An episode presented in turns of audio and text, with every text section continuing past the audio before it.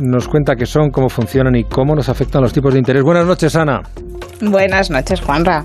Pues así es, el Banco Central Europeo ha mantenido sus tipos, pero los bancos, eh, aunque acaba de anticipar que, es posible que, que, lo suba progresivamente, los bancos ya han empezado a subirlos un poquitín, ¿vale? Pero no me adelanto y te dejo que me hagas la pregunta. Para la mayoría de los mortales, eh, em, eh, mantener el tipo es una cosa. En economía, mantener los tipos depende del momento. es otra. El momento adecuado. Vamos a ello. ¿Qué es, qué es el interés?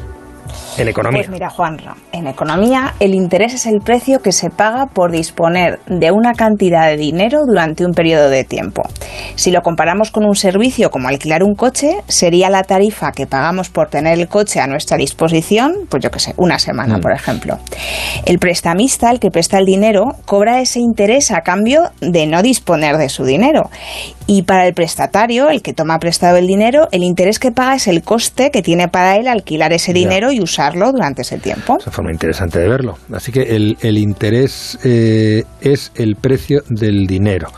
¿Lo fijan la oferta y la demanda como el precio de los plátanos que nos contaste en su día?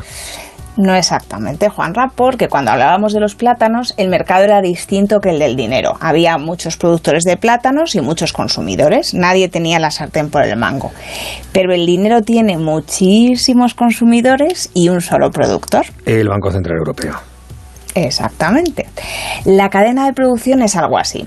El Banco Central Europeo fabrica el dinero y se lo presta a los bancos a un tipo de interés, el que define con su política monetaria, eh, que ahora mismo para las, subastas semanales es un 0%, es el que anticipa que lo mismo sube un poquitito, y, mm, ese sería como el primer paso. Luego los bancos se prestan entre ellos dinero para sus inversiones y sus cosas y con los tipos de interés que se cobran se calcula el Euribor.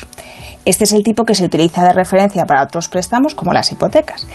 Y a su vez luego también los bancos prestan el dinero a las familias, las empresas, las administraciones públicas. pero a otros tipos de interés. Sí, claro, esto es como si yo compro plátanos al productor y se los vendo al consumidor. En el precio voy a incluir, además de lo que he pagado por los plátanos, mis costes por llevarlos de un sitio a otro y un margen por lo que pueda pasar. Ya, cuéntanos entonces cómo se fija un tipo de interés. Pues mira, hay varias formas de calcular los intereses, pero vamos a ponernos en la más sencilla. Un tipo de interés simple a un año, de un 5%, por ejemplo. Esto significa que si te presto 1.000 euros, dentro de un año me tienes que devolver 1.050 y esos 50 euros serían la tarifa que te cobro por haber estado usando mi dinero. ¿Y en qué debería haber pensado entonces antes de dejarte dinero? Bueno, pues eh, eso digo yo, ¿en qué, estarías pensando para dejarme dinero a mí? pues mira, estaría pensando en varias cosas. La primera, mi coste de oportunidad. ¿Qué otras cosas podría haber hecho con el dinero que te presto? Pueden ser cosas a, las que le dé más valor que los 50 euros que voy a ganar, como irme de viaje, por ejemplo. O pueden ser otras inversiones que me den mayor interés, un 7%, si es que conoces alguna.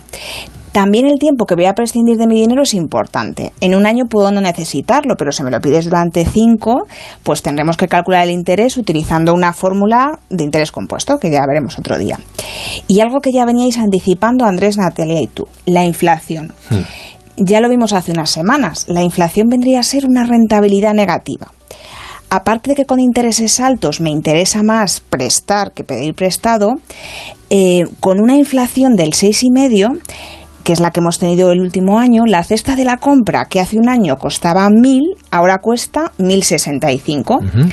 Yo con 1.000 hace un año podía comprar esa cesta. Y si tú ahora me devuelves un año después 1.050, no me llega para comprarla. Nominalmente es verdad que gano 50 euros, pero realmente pierdo 15.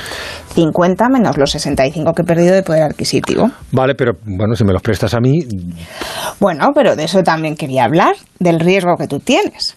Eso sería otro factor a tener en cuenta. El riesgo que existe de que no me devuelvas todo o parte del dinero. El riesgo es tuyo, no mío. ¿eh?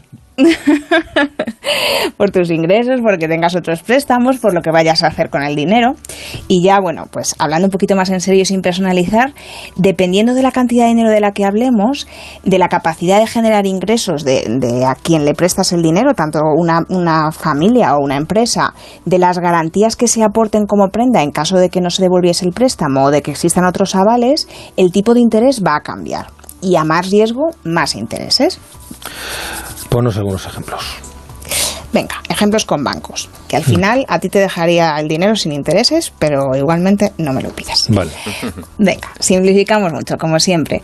El tipo de interés más bajo que te va a cobrar un banco en porcentaje va a ser la hipoteca, porque es lo que menos mm, riesgo tiene para él prestar. Eh, antes de darte el dinero, lógicamente se asegura de que tengas suficientes ingresos para concedértela. Eh, suele pedirse entre dos, así que se asegura dos fuentes de ingresos y, que solidariamente alguno de los dos le va a devolver el préstamo. Y sobre todo, tiene una garantía que es ajena a ti, porque tú dejas tu casa en prenda. Eso significa que si no puedes devolver el dinero, él podría vender la casa y recuperarlo es eso, una garantía. Bien, otro día entramos en detalle con las hipotecas, aunque, eh, aunque el tipo de interés sea bajo, el total de los intereses que pago al final, eh, al final de la hipoteca es alto. Eso tiene que ver con la forma de calcular los intereses, pero sí que lo vamos a ver en detalle el próximo día porque yo creo que es muy interesante. Pero para que veamos la diferencia, el banco nos va a pedir un tipo de interés más alto por un préstamo personal que por una hipoteca. Aunque el importe que yo pido sea bastante más bajo y lo vaya a devolver en menos tiempo, normalmente son préstamos al consumo, para un coche, un viaje, una reforma, estudios. Aquí no hay nada que garantice el pago más que tú mismo y tu capacidad de generar ingresos. Por eso es más arriesgado y el, banco quiere una mayor rentabilidad. porque a ti, a ti que te prestan, em, el tipo de interés es un gasto, pero para el que presta es un ingreso, parte de su beneficio. Eso es, pero no siempre es el banco el que presta. Cuando tú haces un depósito en el banco, eres tú el que le estás prestando dinero dejas de tener disponible tu dinero, no está debajo de tu colchón y lo tiene él. O cuando compras una letra del tesoro, estás dejándole dinero al Estado, que lo tiene a su disposición durante un año para financiar sus proyectos y te lo va a devolver pagándote un interés. Vale, y hablando de prestarle dinero al Estado, la prima de riesgo es justamente eso. Como los que prestan dinero al Estado perciben que tiene más riesgo, por la razón que sea, le piden un tipo de interés un poquito más alto. Pero las subastas de deuda pública son otra de las cosas que me apunto para otro día, que al final se nos queda corta la temporada, Juanpa. Muy bien, eh, Ana, pues lo dejamos aquí. ¿Cuántas cosas pendientes eh? tenemos ahí abiertas? Sí, sí, sí, la economía da para mucho. Cuídate mucho. Igualmente, buen fin de semana. funciona esto. Buen fin de semana.